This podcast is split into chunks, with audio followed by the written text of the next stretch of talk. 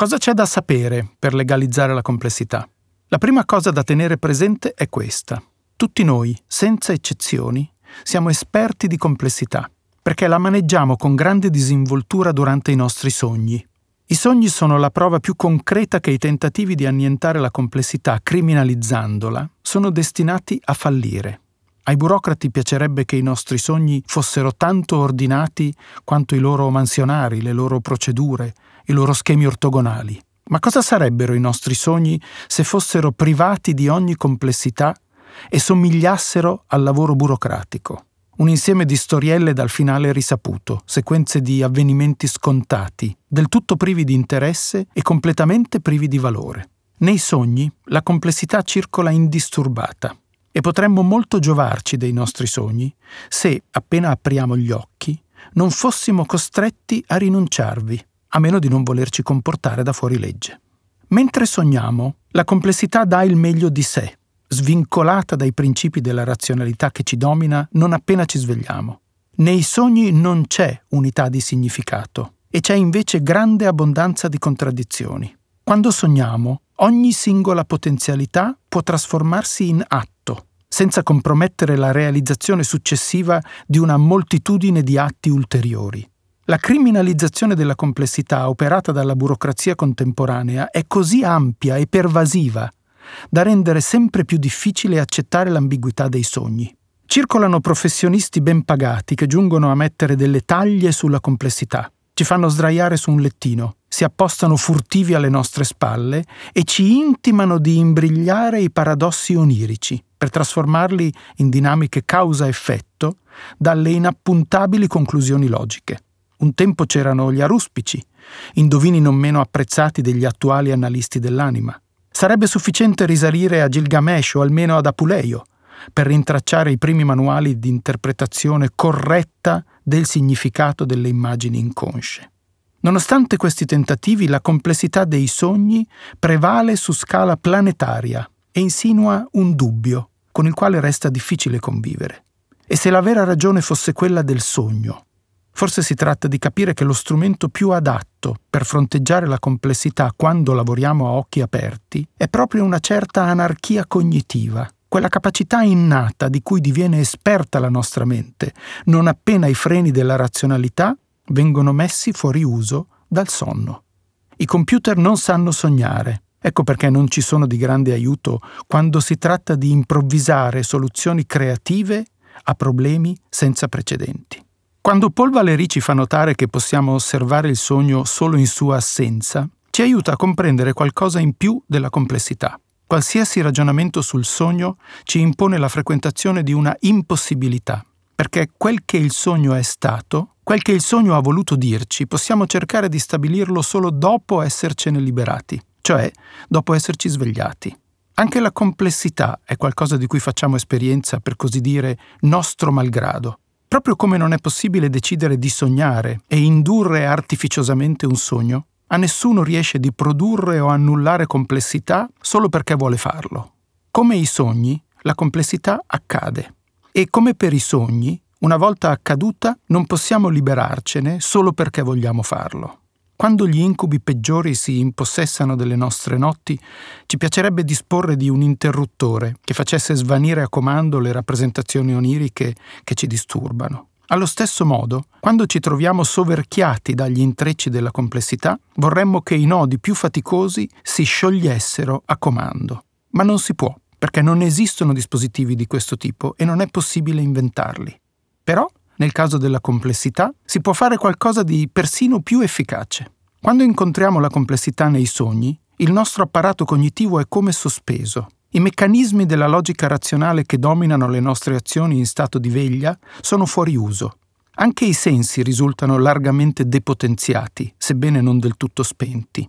L'organo che trionfa durante il sogno è il cuore, che può finalmente dialogare apertamente con una mente ampia, libera e svincolata. Ma a differenza del sogno, la complessità razionale ci capita quando siamo svegli, cioè quando disponiamo dell'intero nostro armamentario, le mani, il cuore, il cervello. Possiamo servirci di queste armi per fronteggiare la complessità e le trappole che essa ci pone. La complessità è il sogno di cui facciamo esperienza quando siamo svegli. Basta posare lo sguardo su di essa per rendere inservibili le categorie cui fanno maggiore affidamento le organizzazioni burocratiche. Identità, coerenza, linearità, continuità, ordine. Mi capita di avvertire sempre più forte la difficoltà di ricompormi in un'unica Virginia tutti gli eventi della nostra vita sono così perfettamente irrazionali che un buon biografo sarebbe costretto a ignorarli completamente. Virginia Woolf, naturalmente. Detto in modo più scientifico, per negoziare con la complessità del mondo e cercare di cavarsela, la specie umana dispone di tre cruscotti, che una evoluzione plurimillenaria ha reso piuttosto sofisticati.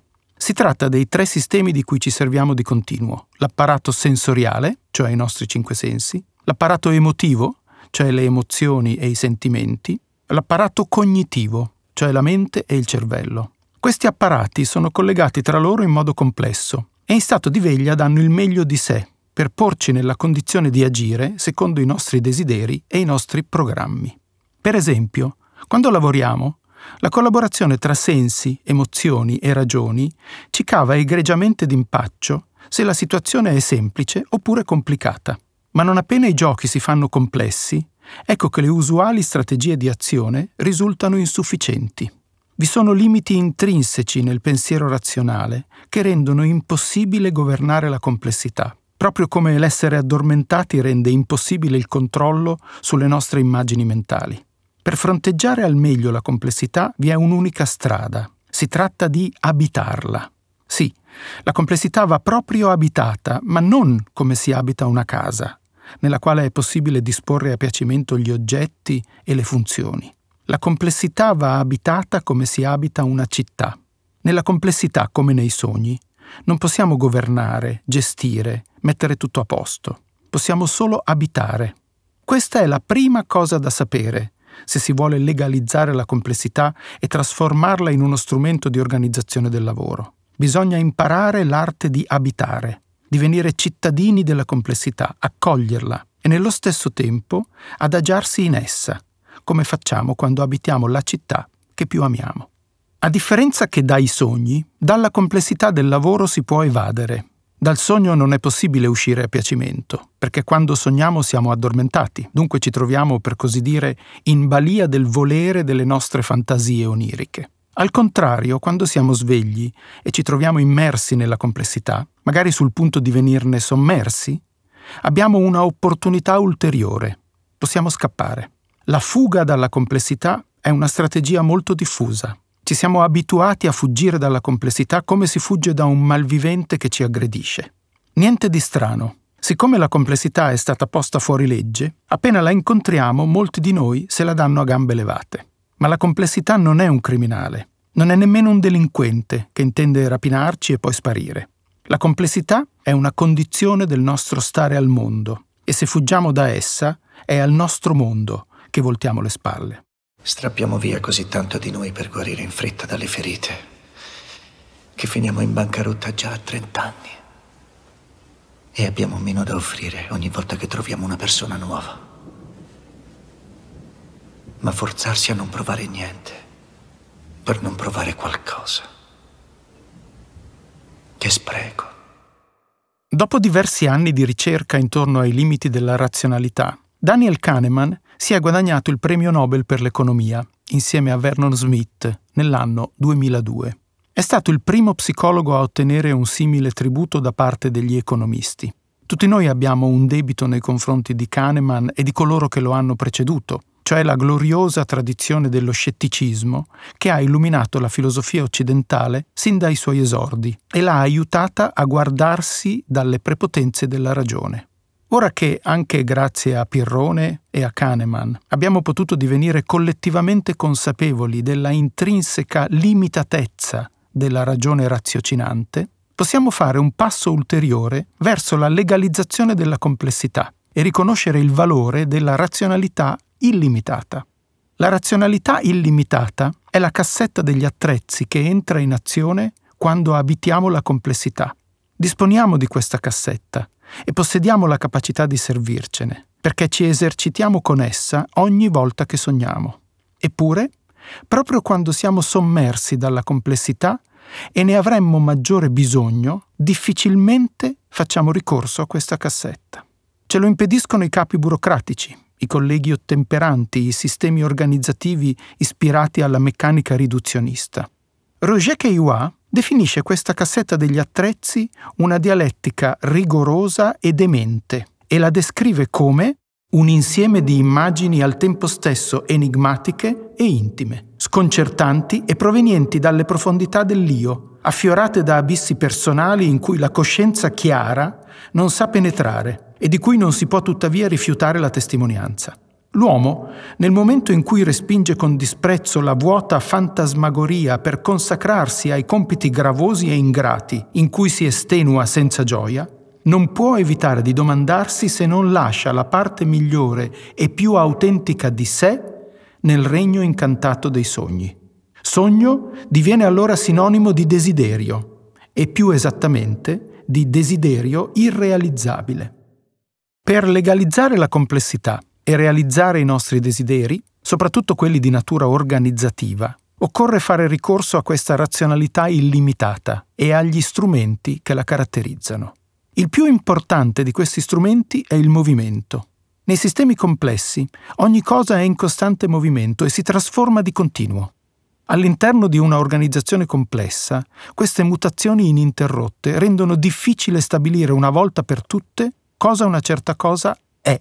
Il movimento impone alle cose di divenire e tra le cose in costante divenienza figurano naturalmente anche le persone.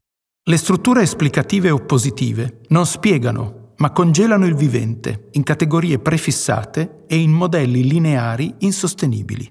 Queste parole di Franco Ferrarotti si trovano nel libro Dialogare o perire, un titolo proprio adatto a chi intende legalizzare la complessità allo scopo di renderla abitabile.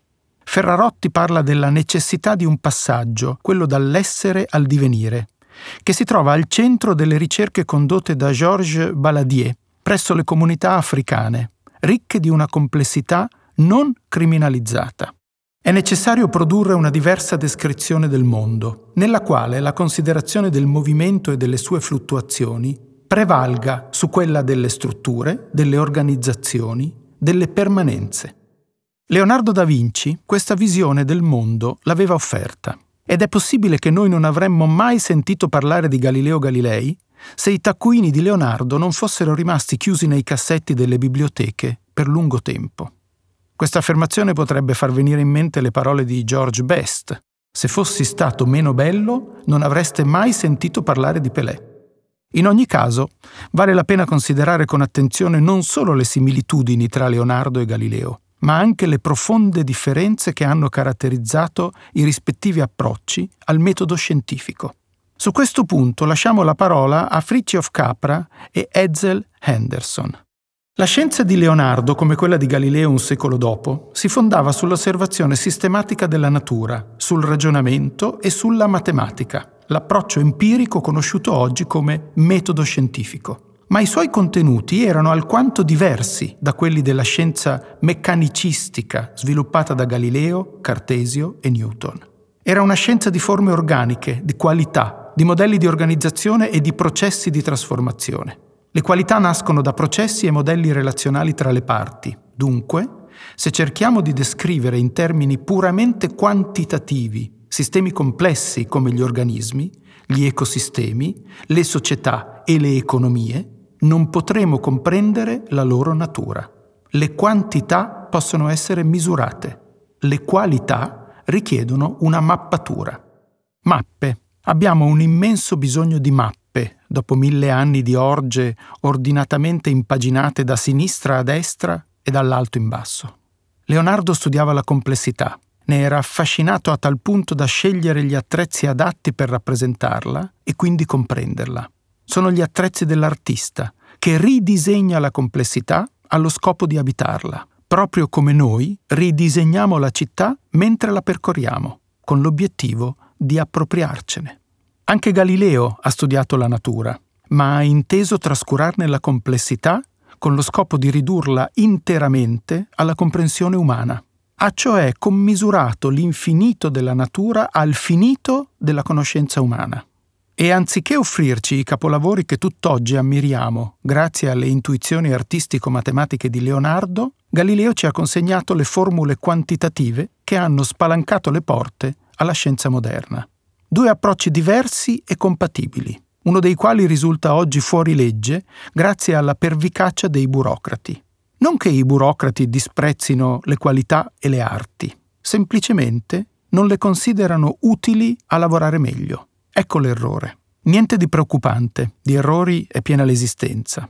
Inoltre senza errori ed imperfezioni non ci sarebbe nessuna evoluzione. Per legalizzare la complessità non possiamo però limitarci a riconoscere gli errori dei burocrati. Dobbiamo giungere a esaltare il valore delle imperfezioni. Il movimento è vita, mentre la stasi è morte. Il movimento regna sull'evoluzione di tutte le specie viventi e per riuscire a prevalere sul suo nemico principale, che è la morte, dispone di un esercito esperto e agguerrito. Se ci occupiamo di organizzazioni, siamo costretti a una certa inclinazione per la vita, perché non c'è traccia di organizzazioni che siano morte e intanto producano valore. Se quindi ci interessa la vita, dobbiamo valorizzare il movimento e non dobbiamo avere paura dell'intervento inevitabile degli strumenti di cui il movimento si serve per difendere la vita. Tra questi strumenti figurano il disequilibrio, l'imperfezione, la fluttuazione. E nemmeno è il caso di temere il più potente tra i soldati che si battono per rafforzare la vita, il disordine. A partire dalla metà del secolo scorso, le imprese, le istituzioni, le amministrazioni, le scuole hanno cercato di annullare il disordine in ogni modo. Questo movimento universale di criminalizzazione del disordine si è impossessato della cultura occidentale e ha istituito un ordine potentissimo, l'ordine della burocrazia. Burocrazia è una parola composta da due parole ulteriori, bureau, che significa tavolo, scrivania, ufficio, e kratos, che significa potere. Burocrazia è il potere della norma, della regola. Per fare bene il proprio lavoro, il burocrate deve ignorare il contesto e limitarsi ad applicare la procedura. Ehi! Chi siete? Quello che è passato adesso col carro, c'è caduto il sacco qua. Cosa portate? Niente, quello di... ma siamo passati proprio adesso. Stavamo qua e è caduto il sacco. Sì, ma quanti siete? Una, dai, eravamo due quando siamo passati, ma uno vado a prendere il sacco. Un fiorino. Che era caduto il sacco, no? Dove l'ha attraversato? Un fiorino. Vabbè. Ma siamo quelli... Andiamo, vai. Grazie. Ehi! Chi siete? Quelli di prima sono venuti a prendere il sacco. Cosa portate? Porto ulive, caciotte, pane, un po' di... Sì, ma quanti siete? Uno, io sono entrato e sto uscendo, no? Un fiorino. C'è uno entra e esce, cosa sbarca sempre un... un giorno. Siamo due, tre. Ah, Grazie, arrivederci.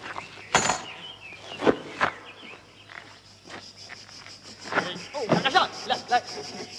Mamma mia, mo per... Guarda, guarda. Niente. Senta. Ehi! Chi siete? Vaffanculo! Cosa portate? Sì, ma quanti siete? Un fiorino. Ehi! Chi siete? Cosa portate? Gli apparati burocratici dai quali noi tutti dipendiamo hanno conquistato il potere in tutte le organizzazioni umane, dall'azienda alla famiglia, dalla scuola alla pubblica amministrazione. Era inevitabile che nel corso del tempo l'ordine della burocrazia si insinuasse anche nel nostro animo e si impossessasse del nostro immaginario. Così, a molti di noi, oggi le cose paiono accettabili a condizione che risultino ordinate. Il disordine ci fa paura e appena possibile ce lo leviamo di torno. Legalizzare la complessità significa sapere che difendere l'ordine a tutti i costi comporta la conseguenza di prendere le parti della morte e negare la vita. Vedete un documentario naturalistico, a me impressiona sempre eh, sull'Africa, sul Sud America, sul, sull'Australia e vedete, e vedete queste rappresentazioni dove, soprattutto nella savana africana, sembra che tutto sia, che tutto abbia un senso. Il predatore fa il predatore, la preda fa la preda, è tutto in equilibrio, no? Perché appunto c'è stato tanto tempo per mettere a posto tutto questo. eh, sembra quasi che sia tutto armonioso. In realtà se ci poi vai a guardare bene dentro non è così. La natura è piena di disordine, è piena di instabilità e per fortuna che è così, perché eh, noi sappiamo che se il nostro pianeta fosse in equilibrio sarebbe morto e invece è il disequilibrio, la disarmonia ciò che produce poi la vita. Di fronte a questi argomenti, cui Telmo Pievani ha dedicato il libro Imperfezione, i più strenui difensori dell'ordine fanno appello alla grande differenza. Un conto, essi dicono, sono i sistemi naturali, tutt'altra faccenda sono le organizzazioni umane. In queste ultime, il disordine non può venire considerato un elemento positivo, perché ostacola il lavoro e impedisce il raggiungimento degli obiettivi. Eccoci al punto.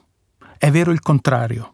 Dopo 70 anni di grande movimento ordinatore, cioè dopo tre generazioni di burocrati che hanno cercato di scovare e annientare il disordine, confinandolo in angoli di legittimazione molto circoscritti come l'arte, la creatività, la fantasia e la malattia mentale, dopo tutto questo furibondo tentativo di criminalizzare la complessità, possiamo oggi constatare che l'organizzazione ordinata del lavoro umano è meno efficiente del naturale disordine. Si prenda nota, con la complessità si fanno più soldi.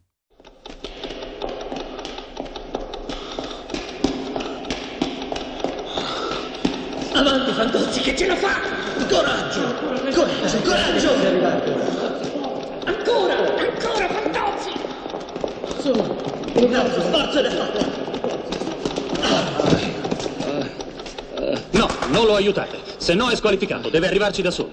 Si alzi che ce la fa! Su, non si dia per vinto! Su, è arrivato, su! Forza, forza Fantozzi! Forza Fantozzi! Su che... Eh, ci mancano appena 100 metri! E poi arriva! Su, forza Fantozzi, dai! Dai! Forza!